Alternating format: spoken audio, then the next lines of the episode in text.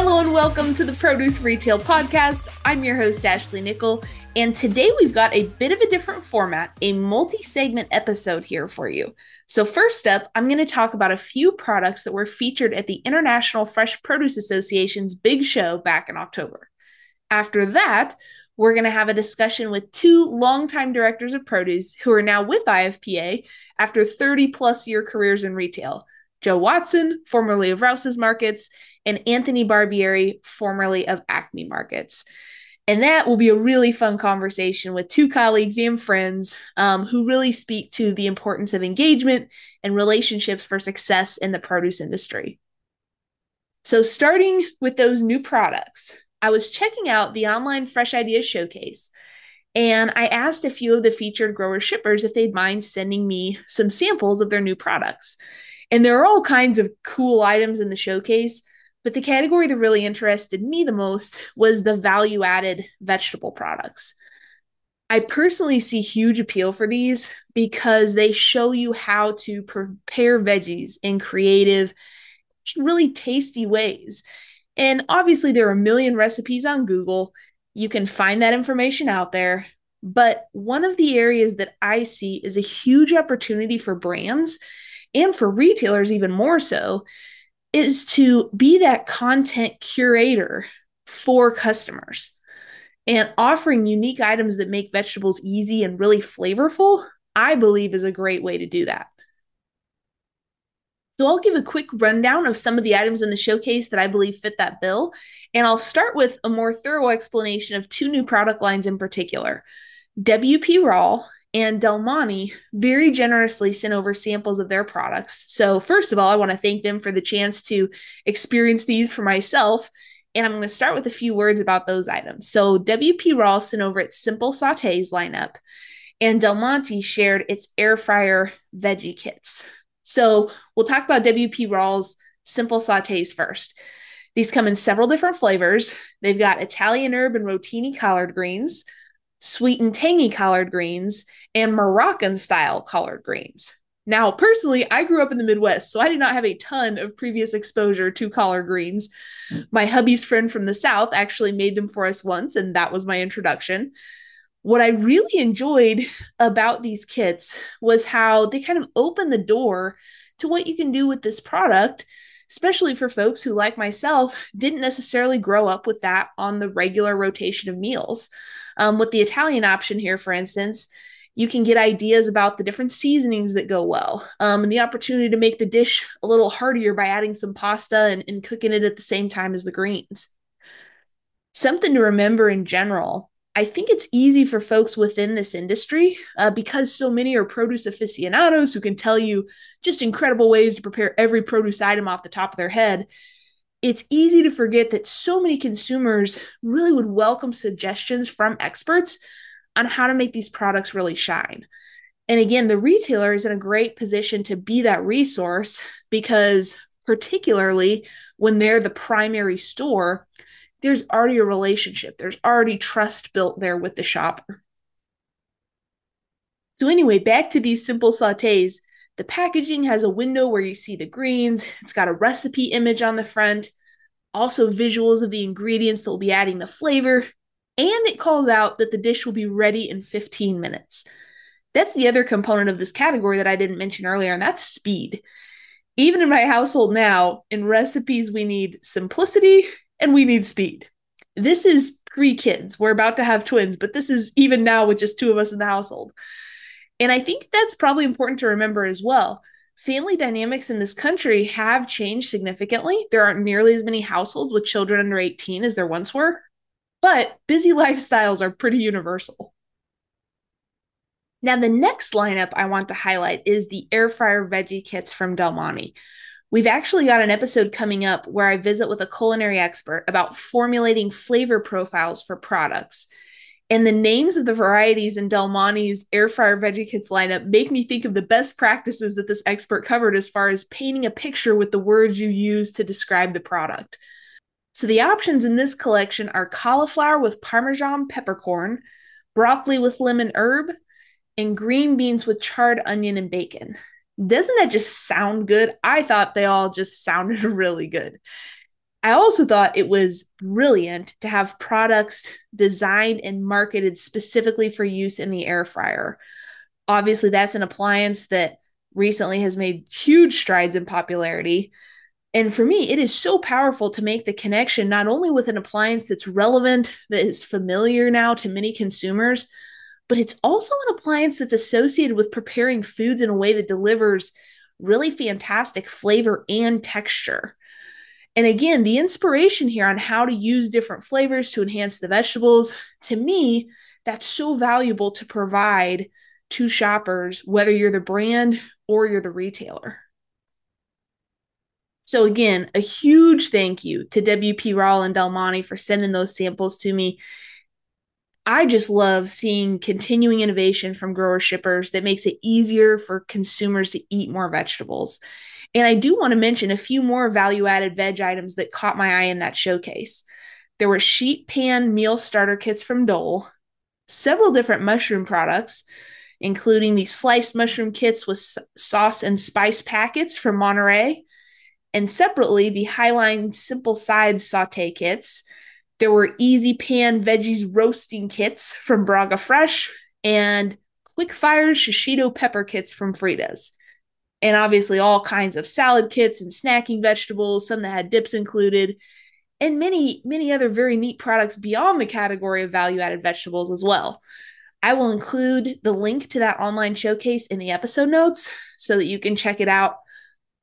Again, to me, it's just, it's awesome to see all these cool things that just provide a different elevated experience for produce. I think people are looking for that. I think people are looking for inspiration on how to get more fruits and vegetables in, a little bit different spin on kind of the traditional items they've had. Um, so that's always a fun one to explore to me is, is the new things that are out there. With that, we'll transition over to the conversation with Joe Watson and Anthony Barbieri. They discuss their friendship over the years, adjusting from retail life to association life, how they got involved in volunteer leadership during their retail careers, ways that IFPA can offer values for retailers who engage with the association, reflections from their decades in retail and the importance of building positive cultures, and much more. Here's that chat with Joe and Anthony. I'm delighted to be joined today by two folks who I'm sure will be familiar to many of our listeners Joe Watson and Anthony Barbieri, both with the International Fresh Produce Association. Joe is the Vice President of Retail Food Service and Wholesale, and Anthony is the Vice President of Member Engagement and Business Development. And both of them came to IFPA following 30 year plus careers in retail. Joe with Rouses Markets, Anthony with Acme Markets, both longtime directors of produce. And what spurred our conversation today was actually a very heartfelt LinkedIn post by Joe about Anthony on the impact um, that he's had on him as a colleague and friend. And Joe mentioned that, you know, we often talk about the importance of great relationships between retailers and their suppliers. Maybe we don't talk enough about the importance of building those partnerships with people in our own organizations. So that's where we're kind of going to start today. Gentlemen, thank you so much for taking the time and welcome to the podcast. Love thank you. so a little background. When did you two first meet? Joe, you alluded to this in your LinkedIn post, so I'll let you start there. Yeah. Um, I knew of Anthony, uh, you know, because Anthony joined PMA, I think it was in 2010 after he left um, uh, Acme. Um, and I knew of Anthony from that time, you know, being an active volunteer in the industry um, uh, while I was still at Rouses. I knew of Anthony, but we never actually met. I, I, think I remember shaking hands with him in the corridor of one year at Fresh Summit, kind of like just as a hello, but that was it. But I knew his face. Uh, so we really actually met for the first time when I went up for an interview to Newark, Delaware. In um, that would have been May of 2015. That was the first time we actually actually met and spent time together. Um, so yeah, so it was right, you know, and from there, um, you know, the story continues. But uh, it was uh, it was something that uh, we we hit it off right away, and you know, I think it's our background uh, coming from retail, our our shared experiences.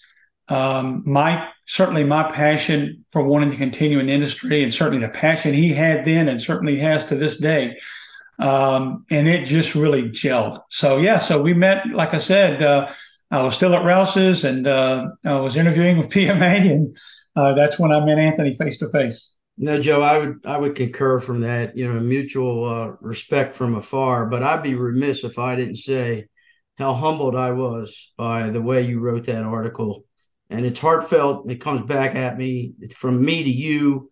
Uh, I feel exactly the same way about you, and we just uh, thrive off yeah. of each other. But Joe, thank you for that. That was he set me up. I didn't even know it was happening. and uh, next thing you know, my LinkedIn was blowing up with all the comments and thumbs up. So Joe, terrific. It was a it was ironic, and when you, when you look about the journey, is uh, I felt like Gumby at PMA, and I was getting mm. pulled in a lot of different directions, and I, I went to uh, a gentleman by the name, our COO, his name was Tony Parasso. I said, I, I need some reinforcements here.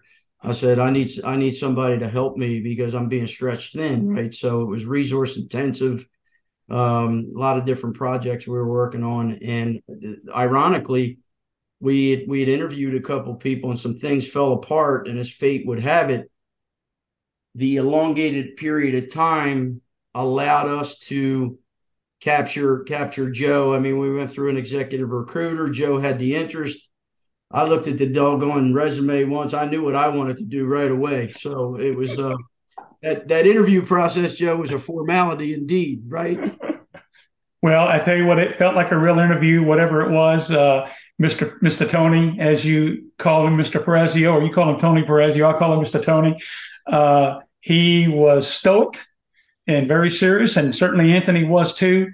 But there was certainly a connection between me and Anthony from the moment we met and I'm just so thankful and grateful that uh, we had the opportunity to connect and that I had the opportunity to make that move. Um, and besides, you know, continuing in my mission to stay involved in this industry on a greater level, meeting great people like Anthony that help not just get me to where I I need to be, but to push.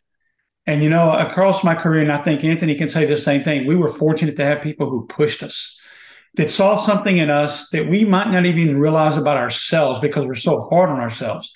So you see, you constantly are critical of your own of your own ability to do something, but while others are seeing something greater and and pull that out of you, and that's what I appreciate about Anthony. I think uh, you know when I reflect on it, it's um, it's important to surround yourself with good people and the ability to build that trust over time. And I think we were talking about trust being very powerful as it relates to creating a positive culture, right? And it's, mm. you know, you empower people that you work with to execute at a high level and and work together for a common goal and you share successes with each other. I think when you started you know the the conversation you talked about relationships in our industry be it produce and floral we still hug and all that stuff. We are so relationship driven, and the how do you extrapolate that relationships that we build with the trade as we do uh, internally with each other as as as coworkers can be very powerful. And I will say that Joe and I spoke the same doggone language right off the get go, and it's uh, when you know when you have a goal, when you have a vision in terms of how you're going to execute against say something in business if you get people who are aligned with your thought process, boy, doesn't it make it so much easier to accomplish, but doesn't happen automatically. You have to build that trust where people you feed off of each other and, and feel that they are, you know, empowered. And, and you know what? When Joe came, we just we we laid out the plan and we talked about what we needed to improve as it related to the to the trade at, back then at, at PMA and and everything that we were endeavoring against. And Joe just took the ball and ran with it. Boy, did he make my job so much easier. Thank you, Joe. well, thank you, Anthony. You, Very nice for you to say.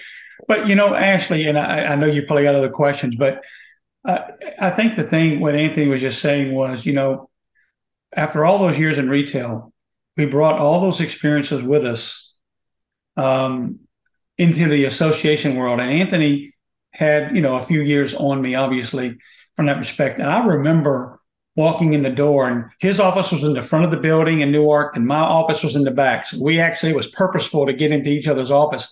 And, you know, I was reporting to Anthony uh, for the first few years I was with PMA, and I remember walking to his office saying, "Boss, I don't have enough to do. I don't know what all I need to do here. And he kept saying, Your plate's going to get full eventually.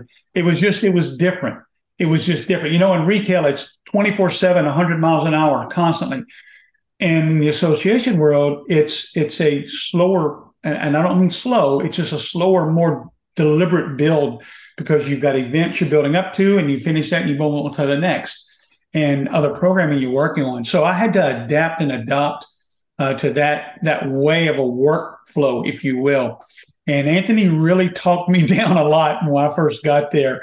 Uh, we had some we had some really uh, good interaction and good meetings uh, that helped me build that muscle, if you will.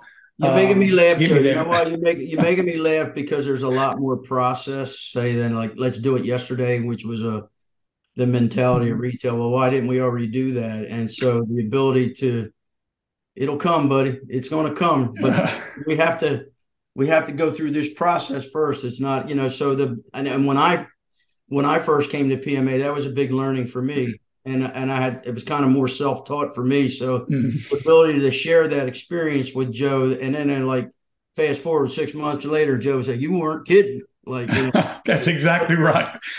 I, I, remember having that conversation. It finally, it finally filled up. Actually, it, it the plate finally got full, and I'm it hasn't not, emptied I'm not yet. Knowing you, Joe. I'm not surprised. uh, it's been fun though.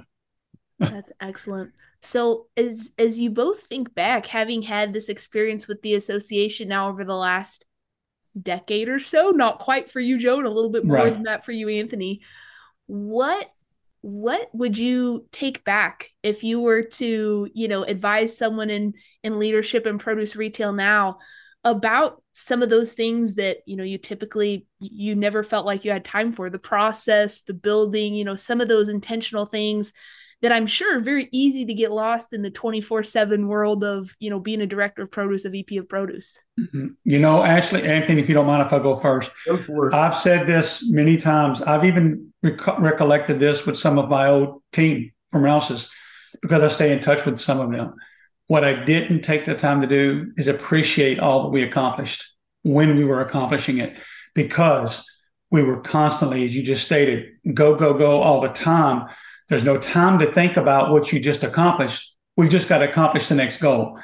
And in the midst of all that, things get lost. And it's the opportunity to appreciate each other, build each other up, to thank each other, and to and to, to motivate and inspire each other. Um, that was a big miss. And I if I wouldn't say regret, but I would say that I, I'm disappointed that I missed that opportunity to do that on a regular basis. Uh, stepping back from it, I realize it. And I've even found myself telling the guys, man, I'm so sorry that we never took the time to do that uh, because they needed it, because they were well worth it.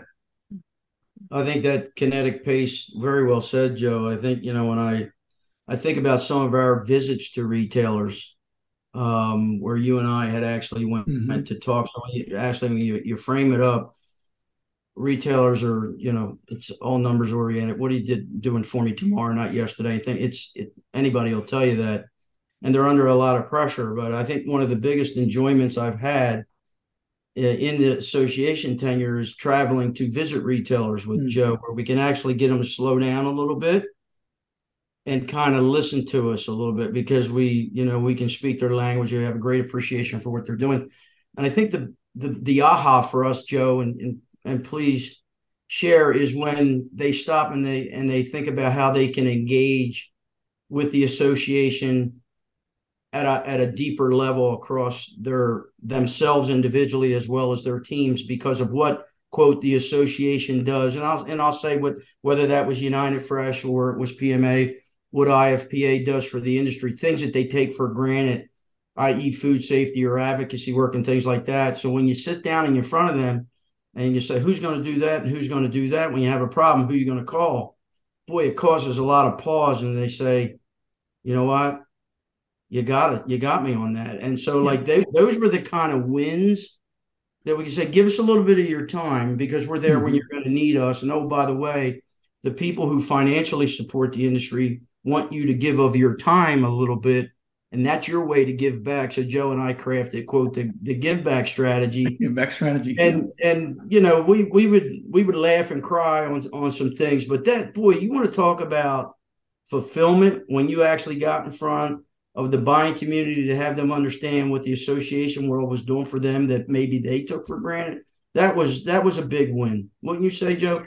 Uh, well, I do. And Anthony, you said that very well. And you know, because we both came from retail, uh, the head was always down. And when you looked at your calendar each year, you said, okay, I'm going here, I'm going there. And then you ran out of time because you didn't have that much time to, to get out of your stores, out of your office, and so forth. And so we have that knowledge of what, from the association side now, what we've learned and what the retail community can gain by being engaged with the association. Um, and as Anthony just stated, it's a matter of getting them to pick up their head a little bit and saying, this is how we can help you. But we need to understand what your needs are. And let's have that open dialogue. And we don't want to know all their trade secrets. We don't want to know all their company secrets. But every retailer has a challenge. And there's going to be synergies around what their challenge is and what we can help them with from an expertise standpoint. And that's what we hope to do. And Anthony, you, I don't think you said it, but what did we hear so many times? I didn't know you did that. I didn't know you did that.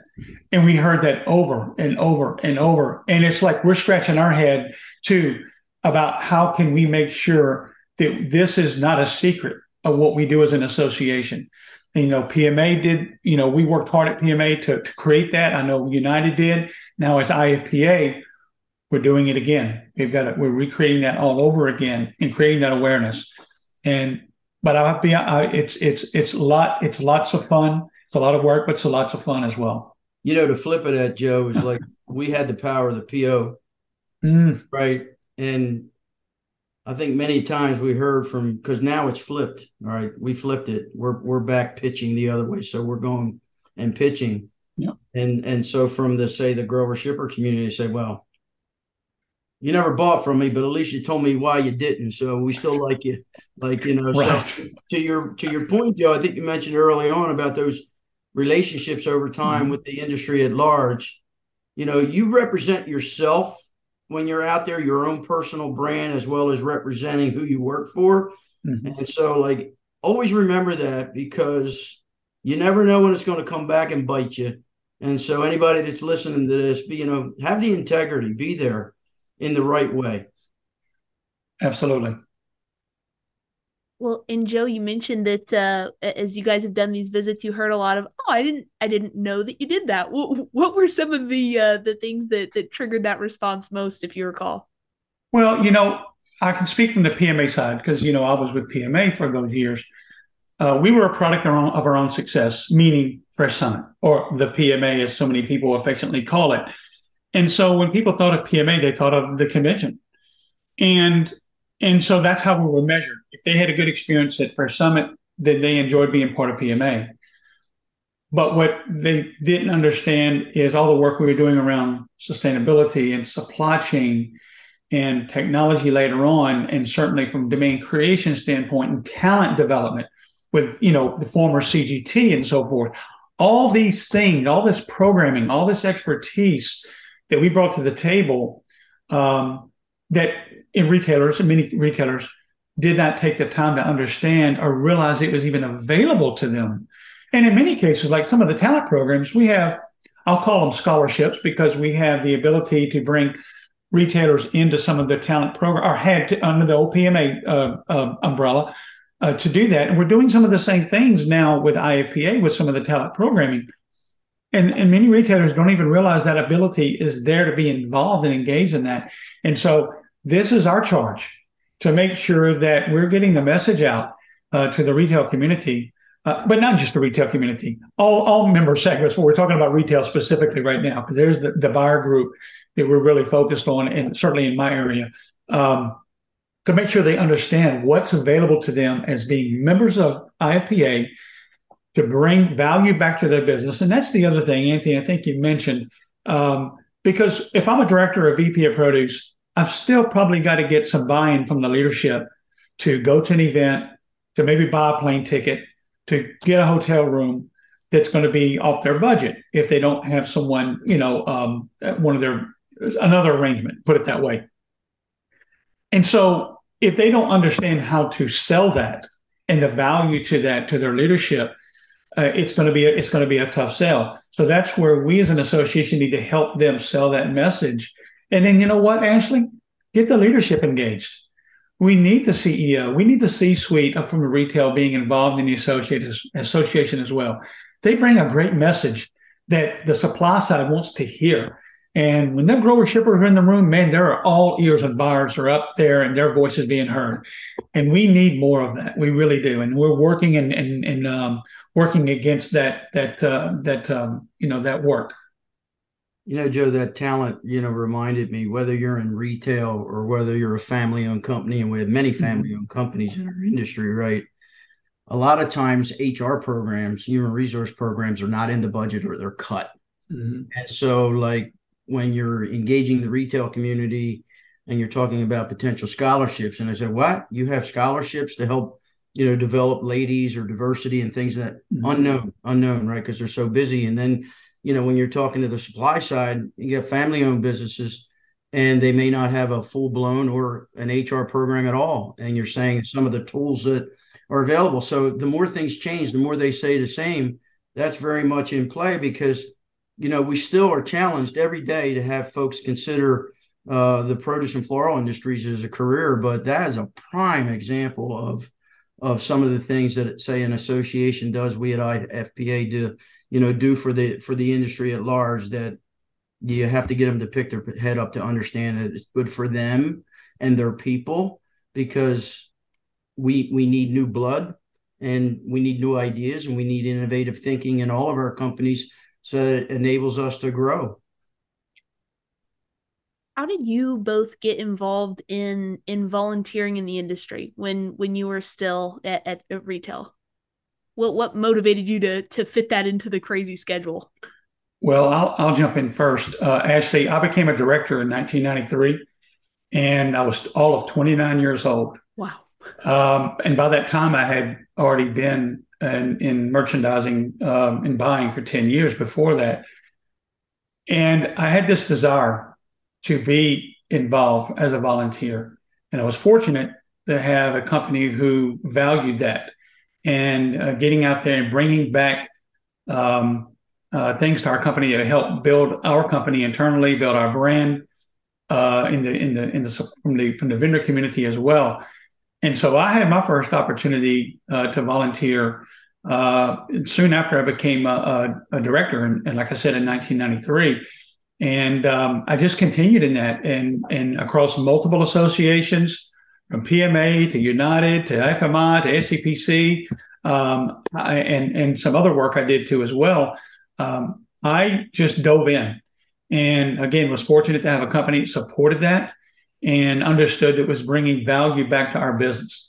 And that's an, that is something we continually speak up to our or speak of to our our retail members. Uh, that's a wonderful way for them to give back and to build their brand, their company brand, personal brand as well, um, by being a, a, volunteer and bringing your expertise to the table on topics that are important to you, themselves and to the industry.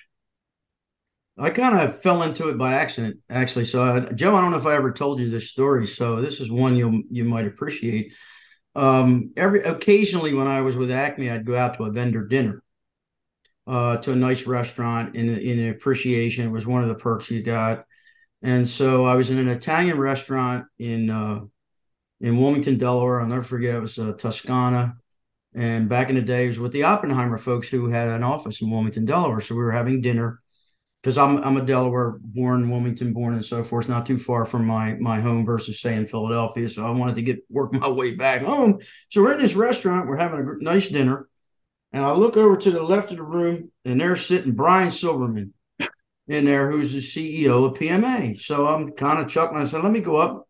I never really met Bryan, but I remember his, you know, being at the convention and so forth. And I walked up. Bryan, name's Anthony Barbieri with Acme Markets you know, thanks for all you do, blah, blah, blah. And, you know, he lit up like a Christmas tree because I'm a retailer coming over and saying hello to him.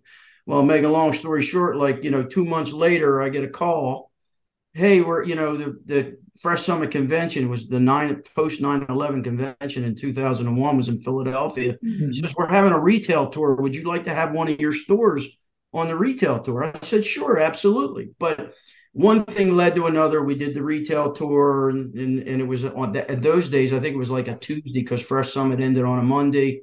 We went all out. You know how we did. We were like Ringling Brothers. We had, you know, we had the greatest show on earth in the Bala right. Acme. Next thing you know, can you do this? Can you do that? Became on the retail committee, became the retail chair, became on the, the PMA board of directors. I actually had to buy, retire from the PMA board of directors because PMA hired me. I get my joke was I did such a good job of volunteering that they hired me, but that was really by chance.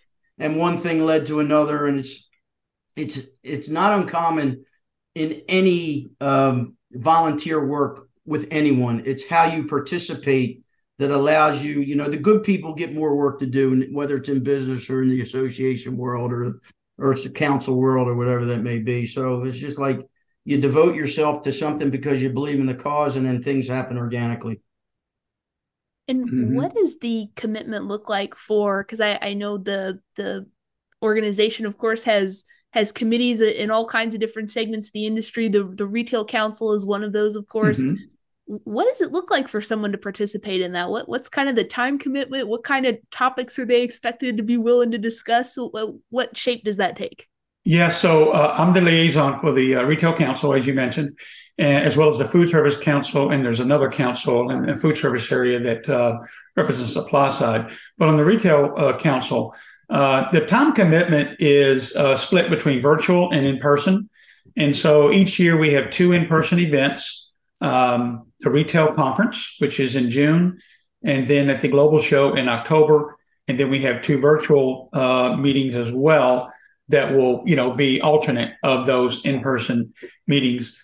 The in the amount of time, obviously, the in person is more time because it uh, for the retail conference, it's probably three days. For the global show, it's at least four days. Um, uh, you know, the convention and the meeting combined as well. Uh, and then, of course, the virtual meetings is a matter of, you know, a two hour meeting um, over a Zoom call kind of thing. What we're focused on is going to be dependent on what our is coming out of our business plan and what our strategy is and what each what's important to each segment. And there's a lot of crossover, if you will. You think about what's going on in food safety. You think about FSMA 204, you think about CEAs, a lot of interest in that area with the retail council in those two areas. So we're working on some things in those spaces that brings value back to the retail community that they're speaking for other retail members. And what we're hoping to do, and, and I will add this too, uh, currently our retail council is made up of US and Canada retailers, Canadian retailers, but we would love to have some global presence in, in our retail council. And we're really looking forward to adding um, um, a couple it, where it makes sense uh, of, of, global retailers uh, to join the council. I know when you think about doing virtual meetings, it's tough because of time uh, zones and so forth, especially if you get on the other side of the world. Uh, but that shouldn't stop us from trying to do that. So if we're a global association, which we are, we need to have global representation on our retail uh, council because I think that the, the the the again, there's global discussions we need to be having, and I think a, a retailer from other, another continent uh, would certainly add a far different perspective than what we have here uh, in North America. So we're looking forward to doing that as we go forward, uh, Ashley. And I'm curious for for each of you before before IF well now IFPA then PMA uh, was on your your radar as the the next chapter for your career. When you were in that director of produce seat and you're making the decision on how to spend your time, what what was the ROI in your brain for being engaged in in industry volunteering and, and speaking with folks from other organization and you know taking the time away from the day to day to really kind of invest in that that long term vision and in that participation. Mm-hmm. Well, Anthony, I know you have a story and you may tell it, but I'm going to tell mine real quick. Um, as I said, Ashley, I became a volunteer in the industry early in my director career, if you'll say it like that, mid 90s. I was already actively involved. What I will tell you a story real quick. Um, I'm walking through one of my stores um, one day, and I walked by the iceberg lettuce. Now, this is when I say iceberg lettuce, it, I, we sold iceberg lettuce back in the mid 90s, not like we do today, because even though packaged salads had already come into the into the department by that time, they were still early, just a few years in. So packaged salads as a category weren't then what they are now. So in our stores, we had big spreads of iceberg lettuce, uh, you know, a, a, big store, you know, a big, huge spread. And I walked up to the iceberg lettuce display and we had five different labels of iceberg lettuce on the display at one time. And actually, it hit me like a ton of bricks. I realized right then, I said, we have got to improve upon our sourcing, our relationships with the vendors, and get consistency in what we're selling in our stores. And so it became important and critically and, and, critical and strategic for us to get involved so we can make connections with the supply side. So while we were bringing value back to our business, being involved in, in volunteer groups and being involved in those discussions, we were also making connections. And long before we had the ability to buy our own product and cut our own POs, we were already making those connections with grower shippers and going out to the West Coast and going to Washington and California and other places and setting the, you know, setting and, and building those, um, you know, building that uh, foundation uh, for what was to come for our business. And then, you know, over the next 20 plus years, um, you know, developing upon that and building and getting really tight on uh, what we what we what our specs were, what our relationships were, and who we did business with. You know, and I'm proud to say when I left Rouses, we had some relationships that were 25 years plus uh, that we had uh, that we did business with, and um, it helped our business. Certainly, hope it helped their business. And um, you know, I, I I wouldn't trade that for anything, Anthony. Yeah, I, I think about you know you know what you know in your own space right? So as, mm-hmm. as, a retailer, you know what you know, and you, you're talking about what do you get out of it. I think knowledge is so powerful, and when you engage across different segments of the business uh, as a volunteer, you learn so much more about other things. What maybe potentially keeps them up at night, they learn from you. So it's it's a very powerful organic process. And oh, by the way, what happens is relationships are built. Here we go back with the relationship business again. And uh, over time, there there's an ROI that comes back to the banner because you're able to leverage those relationships for the needs of your business. And so it's a collaborative opportunity to work with the trade on solutions that you need. And so, yeah, there's old war stories I could tell that the old president of Acme wanted to know where I was one day you know, Jay Schneider was my assistant. He, president walked down and he said, Where the hell's Anthony at? So it's an old whippersnapper guy. He says, uh, There's some problem in the store. Jay put the fire out. I was at a volunteer meeting with PMA, and every Monday we used to have to go sit at the Knights of the Round Table in the president's office, and we used to have to go over our P and L. And so everybody would have to talk about sales and what they did and so forth. And so everybody went around the room. The whole everybody's sales were down and I, am not making this up. And the president said, "Okay, genius," talking to me. He says, "You're the only one whose sales were up. What the hell did you do?" Right. And I looked at him and I, you know, I said, "Well, remember that a couple three months ago when you were looking for me, and I was at that PMA meeting?" And he said, "Yeah." And I said, "Well, you know, leverage the relationship, and now that you're seeing it put into action." And he went like that, right? So that even gets better. Fast forward another three months, he walks in my office and he says, When the hell's that next PMA meeting? We need some sales. I never had a problem going anywhere after that. True story. And a great story too. That's a great example. What what are some other things that that jump to your all's minds when you think about because I, I know for me, I can trace back, you know, relationships and people I've learned from and opportunities that have come out of, you know, specific conversations at this meeting or that meeting or the follow up to this meeting or that meeting. What are a few of those that that stick in your guys' minds just from over the years? Oh man, Anthony, you want to jump on that one? I think I learned so much about traceability, mm-hmm. and that train was coming down the tracks. Then obviously it got it got paused, but the ability to come back from those discussions and talk about it in a broader perspective you know with the warehousing folks who you know they're in their world with warehousing and you know if this comes this you know what's our capabilities also as a as a retail banner of quote a you know Albertson say back in the day, being able to message that to corporate and say, hey, you know, we better get our our high priest involved here because it's going to affect everybody. So the ability to carry, say, messages against different subject matter areas that had a broad impact to the business was something, say, beyond, you know, selling this and selling that was a big win. Uh, you know, Anthony, I, that that's a I did too. I learned a lot in that space. But one thing that really um, impacted our business was, you know, we were, we were for the longest time we were just a small local group of stores. I mean, as as, as early as or as late as 1996, um, we were just a group of 15 stores, not the 80 plus store behemoth they are today, and soon to be 100 stores. Um, so our brand was very very regionalized, um, and we were very local, and we prided ourselves on that. But I wanted to get out. You know, we obviously we had to, we sold more than local product, but I what I, wanted to do is be able to to tell the story of the farmers from afar, if you will. Those companies, those growers, those families who grew product that we sold in our stores, and make that connection between uh, them and our customer because they see the product on the shelf and it's just you know it's a tomato on the shelf it's an apple on the shelf. They don't know the story behind it. You know if they see a satsuma in, sep- in september they know it's from louisiana farmers. Uh, and they might even know the farmer it's from. So i wanted to take that idea and spread that across our department and make it an entire strategy. And so you know by getting out and being a volunteer and getting out amongst um, the, the growing community and kicking the dirt as they say and attending events gave us that ability to do that.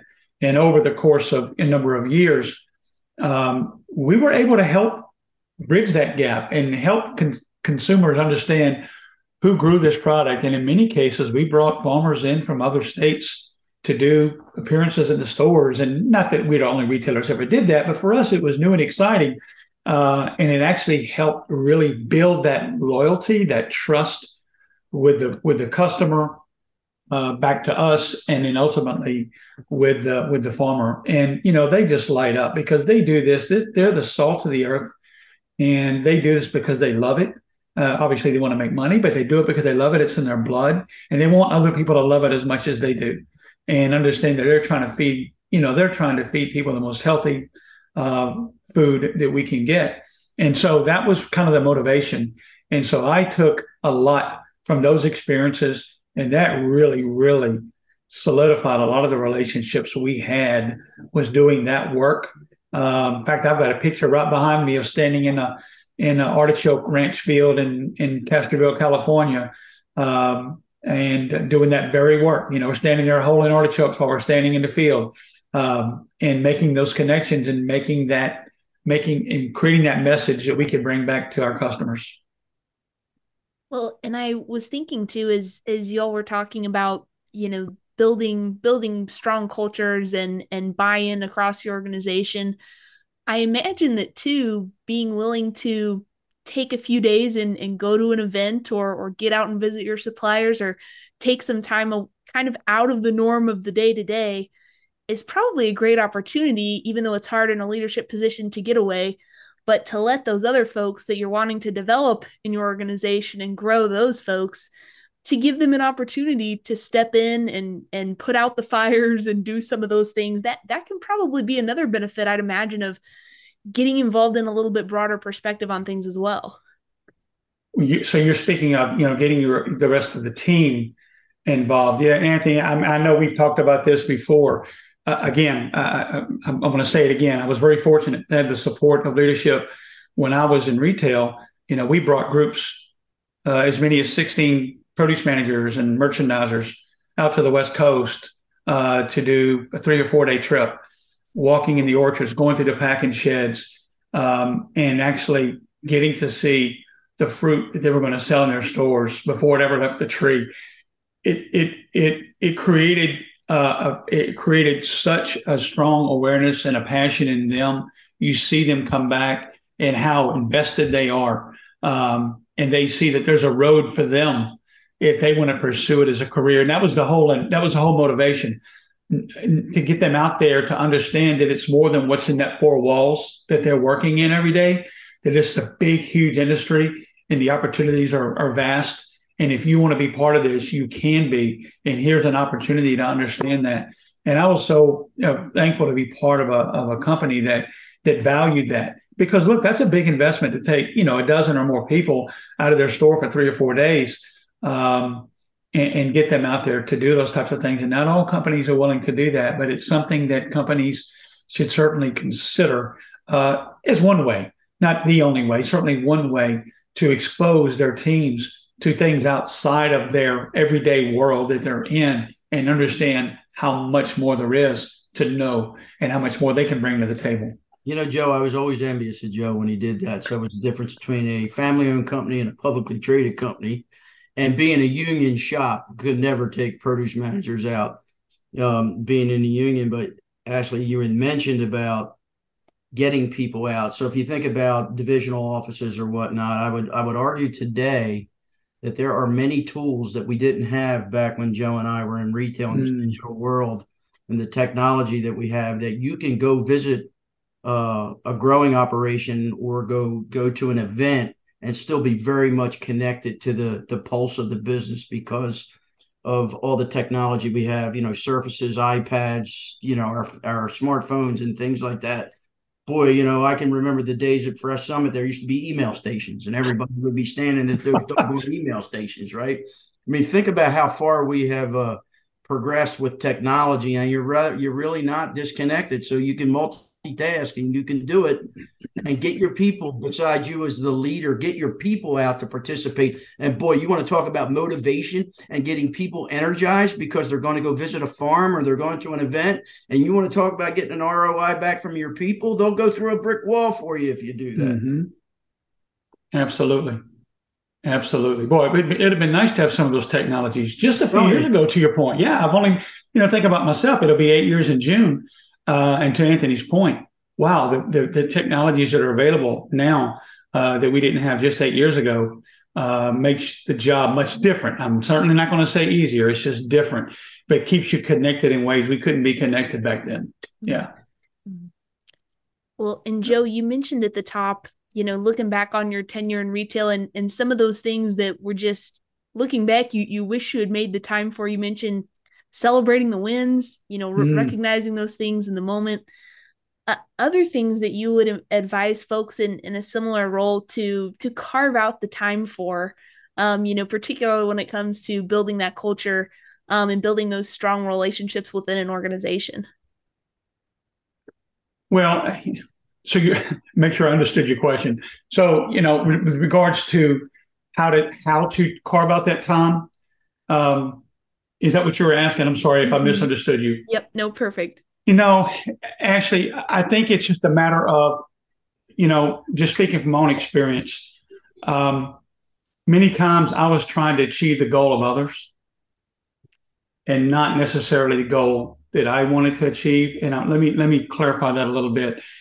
As the director of produce, when I was in retail, um, I had goals to achieve but then there were other goals to achieve that many times, yeah, be, I'm just going to be quite frank, that didn't align with how I believe we should go and how we should go to market or how we should go to how we should achieve uh, a said goal. So it always created a, uh, uh, a, a little bit of an obstacle, a little bit of a friction at times, especially as I got later in my career, as the investment got larger and the exposure got greater. You know, a 1% miss in 1995 was much bigger, much smaller than a 1% miss in 2015. And so the pressure was greater. And so we, we everyone felt that. And as a family owned business, to Anthony said, there's pros and cons to being in that environment. Um, you can be nimble, but you can also be uh, a little bit um, uh, frantic as well. I can say it like that. And, you know, we used to say we were successful in spite of ourselves many times, uh, meaning that, you know, we, we did some head scratching things that we, we still got through it and we made it. But what I would say is when you operate that way, you, you, you create a little bit of confusion with, with the rank and file and they don't understand what is the goal? What are we trying to achieve? So if I can look back on where I was, especially in those later years, is to be more disciplined as an organization, to be more disciplined, to trust where you are and the path you're on and let it develop. Many times, one or two weeks into something that wasn't working, oh, we're, we're moving over here now. Well, you haven't even given it time to actually develop yet. I mean, it's still in the egg; it hasn't even hatched yet. You know, but that was that was just our our mo, and it just created a lot of angst and a lot of confusion with people, and there was a lot of wasted energy. And so, if I could go back and say one thing, it would be to be disciplined in that, and myself included, and certainly not just leadership, but myself included, because we were just trying to chase that, you know, chase the end goal we wanted to get to, and we we're trying to get there as fast as we could, however we could. And so that that's you know how how I would kind of phrase or how frame my response in that respect. Yeah, Joey, Ashley, I think that celebrating success is key to a good positive culture. Um, and, and as I reflect on like Joe what you're saying about taking being creative and taking chances, right? Mm-hmm. So regardless of what business you're in. So as I reflect back to my retail days, it was all about store level personnel. They'll they'll make you the star. Um, mm-hmm. and it was really about getting their buy-in and explaining to them, listening to them, and then explaining to them what the goal could be and potentially how long it could take. So I think when we think through the the successes that we have had over the years who are your store level folks? Who are your operational level people that make you successful? And do they understand what the goal is and how to get there? And you're not going to succeed on every doggone one but i think it's really important to understand on some of the ones that didn't work why and that's how you build confidence and trust like you know if mm-hmm. you hit on seven or eight out of ten they're going to believe in you and so like it's also it's okay that not everyone works. You're gonna make keep it to a minimum, but you gotta you gotta breed that creativity. And you got you know I'd come up with a, a plan on something. I'd walk in a store and I'd see the best dog on display that I never even thought was possible, and mm-hmm. it wasn't me. It was the people in the stores who took the ball and then ran with it. And the same thing works in in business and your teams. Like empower them. We talked about empowerment. You'd be surprised what the heck comes back that really just multiplies 10x. We had that old saying, Joe. 10x. 10x, yeah. right? Yeah. No, and and that's great, and I missed out on that, but that's exactly right. Give the team the tools, uh, and if you give them the tools, um, they'll make they'll make Anthony, as you said, they'll make you shine, and um, and they're you know that that is the greatest compliment of all. Um, uh, and you don't, you know, it's not something, it's not an ego thing to me either. You know, it's it's just something that it, you, it's the right thing to do. It is it's really the right thing to do. And I, I you know, you say, say all the time, um, you know, um, I have I had the best team that I could have ever ever been blessed with. There's no doubt. You know, Anthony probably say the same thing about his team. And any, I think any strong leader would say that he had the best team that you know they could have ever um, dreamt of. Um, and uh, you know, I still stand by that today because you know they had my back, I had their back, and we were doing it for the right reasons for the for the success of the business and for um, you know for our customers as well. So, um, Joe, yeah, that was, I, was a lot of fun. Joe, uh, you know, I'll say the same doggone thing for the IFPA team, sales team, business development team that mm. I work for. I mean, I'll come up with an idea, and boy, you know, they, they make me look good. They make us look good. So that's right. It, it, it's transferable. And it, it is. Absolutely. It absolutely is. And it's, you know, people want to succeed. They absolutely want to succeed. Mm-hmm. Absolutely. Well, it's it's funny you went that direction, Joe, because I was just speaking with um a, a lady today in the industry who was going on and on about how thankful she is to work for the company she works for and said they really have have the vision of if we invest in our people that's just going to bring rewards back to us and and they've mm-hmm. seen it again and again and it's a big part of their culture i'm wondering if there are a few examples that come to mind of things that you've seen on the retail side of people really investing in their folks and and building that bench and and building that culture. Um, again hard to do right in the uh, in the p&l driven world of of retail but it can be so powerful. No it is. And you know we we again in my my past we we had our our successes in doing that and certainly other companies uh, have as well. I think that you know here's the thing. To your point you have the p&l you know your expenses you know your cost of goods you know your gross you know your net the numbers are the numbers but we used to have a saying when I was in retail the check you don't write. Meaning, if you apply that to talent development, you can choose not to invest to develop the, the, the young talent that's coming up in your company or the talent that's coming in. But what are you spending and not doing so? And the point of that is you think you're saving by not spending, but you're spending more because of turnover, because of you know all sorts of other things that happen because of not having that talent developed. Um, and i think that you know especially think about where we are today. Just three years ago almost three years ago the beginning of the pandemic and what's happened to the workforce since then and the challenge not just in retail but across all segments but certainly the service industry how tough it's been to to attract and retain talent um, and, and even with giving big raises and so forth, it's still lots of turnover. So where does it? How does a company uh, stop that uh, or slow it down somewhat, and then start to build those benches again, as you stated, and get that that young talent coming up? Because look, people are people. You know, we know through the pandemic, a lot of people aged out or decided, you know what, I'm just going to go and retire now, just be done with it. Somebody's got to fill that void. And in certainly some case, some cases, some companies were had a, a plan and it worked fine. Others not. Um, but it, there's a learning there. So you know, it's not an easy answer. It's certainly not an easy answer, and it can be a costly uh, solution. But what's more costly?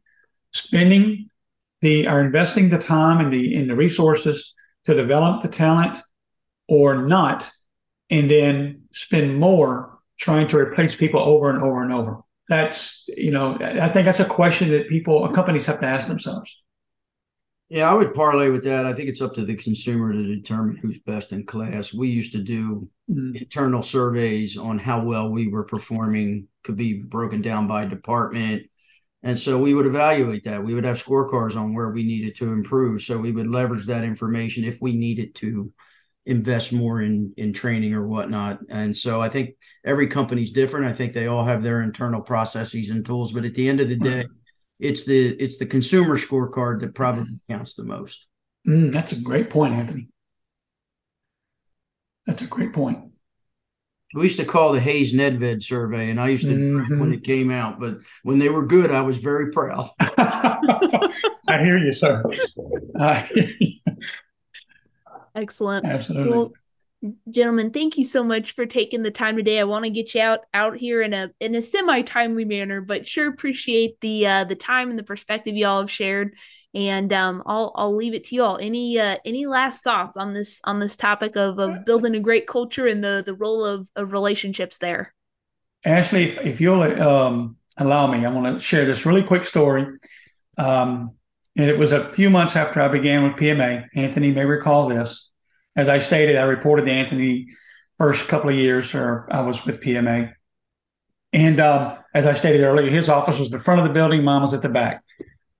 And one day uh, he come in my office. You know, Anthony is a proud, passionate Italian gentleman, and he can get quite vocal and animated. And I appreciate closed. that. With the door closed. With the door closed. That's right he comes in my office this one said afternoon and he come to me with a with an opportunity.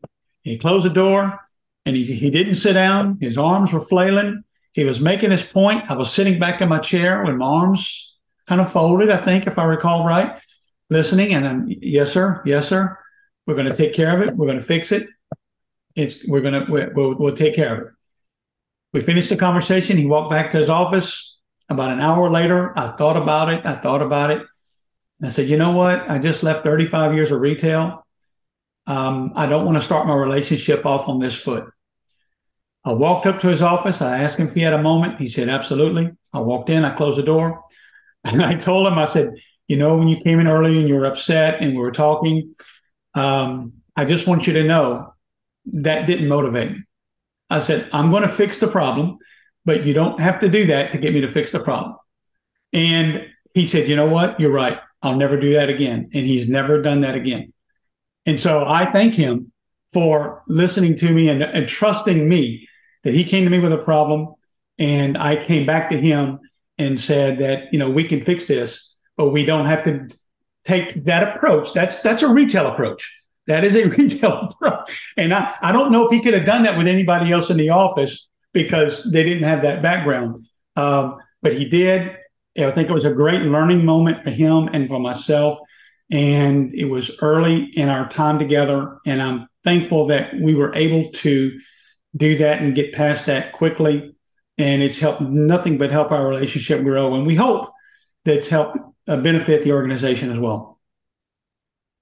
Like Mr. Rouse. absolutely. Absolutely. Absolutely. So that's my closing comments, Ashley. my closing comment is I want to thank you for engaging us and, and allowing us a little uh, levity here as well uh, to tell tell the story. And I would be remiss if I didn't thank anyone who's watching this in the industry for all their support of our terrific uh, International Fresh Produce Association. Mm-hmm. We're here for each and every one of you, and uh, we thank you very much. Absolutely. Awesome. Ashley, thank you so much. Oh, of course. It's it's always my pleasure. You both have have been such wonderful resources for me personally over the years and, and continuing to to learn about uh, the the vast world of produce retail and the quickly changing world of produce retail mm. and uh, always enjoy getting to talk with you both and uh, I'm excited to certainly continue to do so in the coming years. We do too as well, Ashley. Thank you so much. Hey, it's a thank you. great. Hey, thank you. And hey, Ashley, I uh, wish you all the best when you're impending uh, new ones. Oh, little thank ones. you so much. yep, we're uh, our our household is going from two to four here before too long. We uh we we have twins who will be here sometime around Christmas, so coming right up. How exciting! How exciting! I'm sure we'll learn more when we when it's time for us to learn. That's right. awesome. Thank well, you thank- again for everything, Ashley. Oh, thank you. Thank you guys again. Thank you to all our listeners, and we will see everybody back next week on the Produce Retail Podcast.